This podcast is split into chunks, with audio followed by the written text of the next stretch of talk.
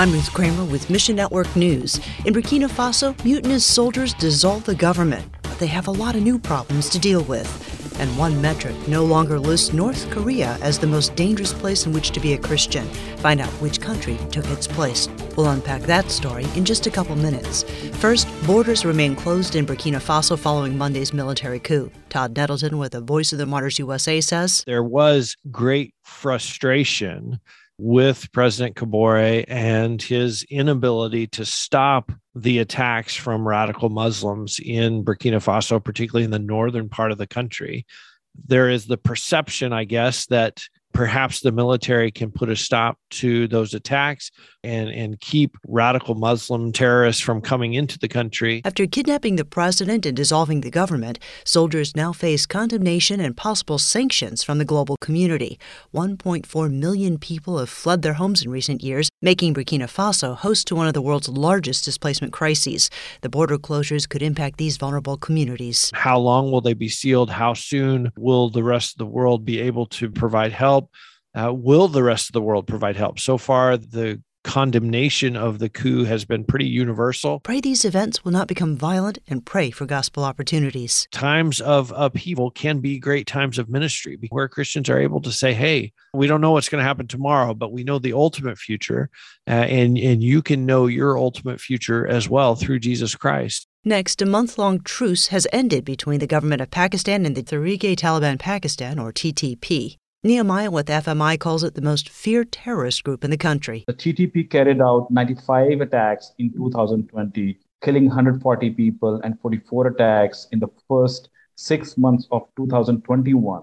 On July 14, it carried out a suicide attack that killed nine Chinese engineers working at the hydroelectric project in Pakistan. Since the ceasefire ended, the TTP has claimed responsibility for 16 more attacks, killing and wounding many others. The group even targeted police in the capital, Islamabad.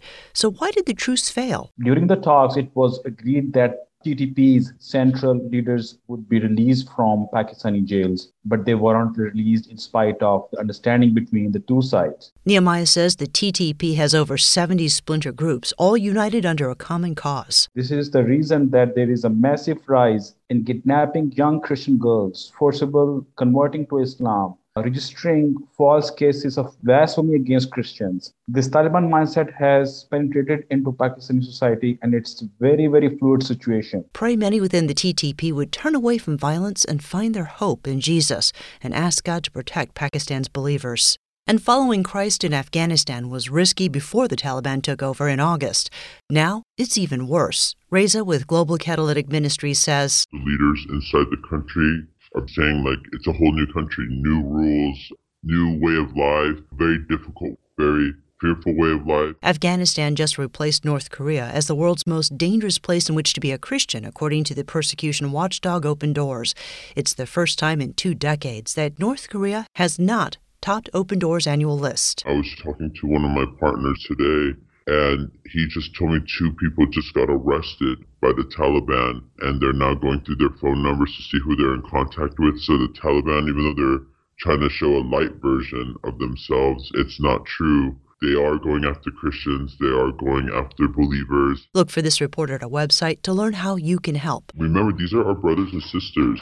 We are a body. We are one family. And when the you know the hand is hurting, the eye can't say, okay, well that's not my problem. It's way over there. I have nothing to do with it. We have to try.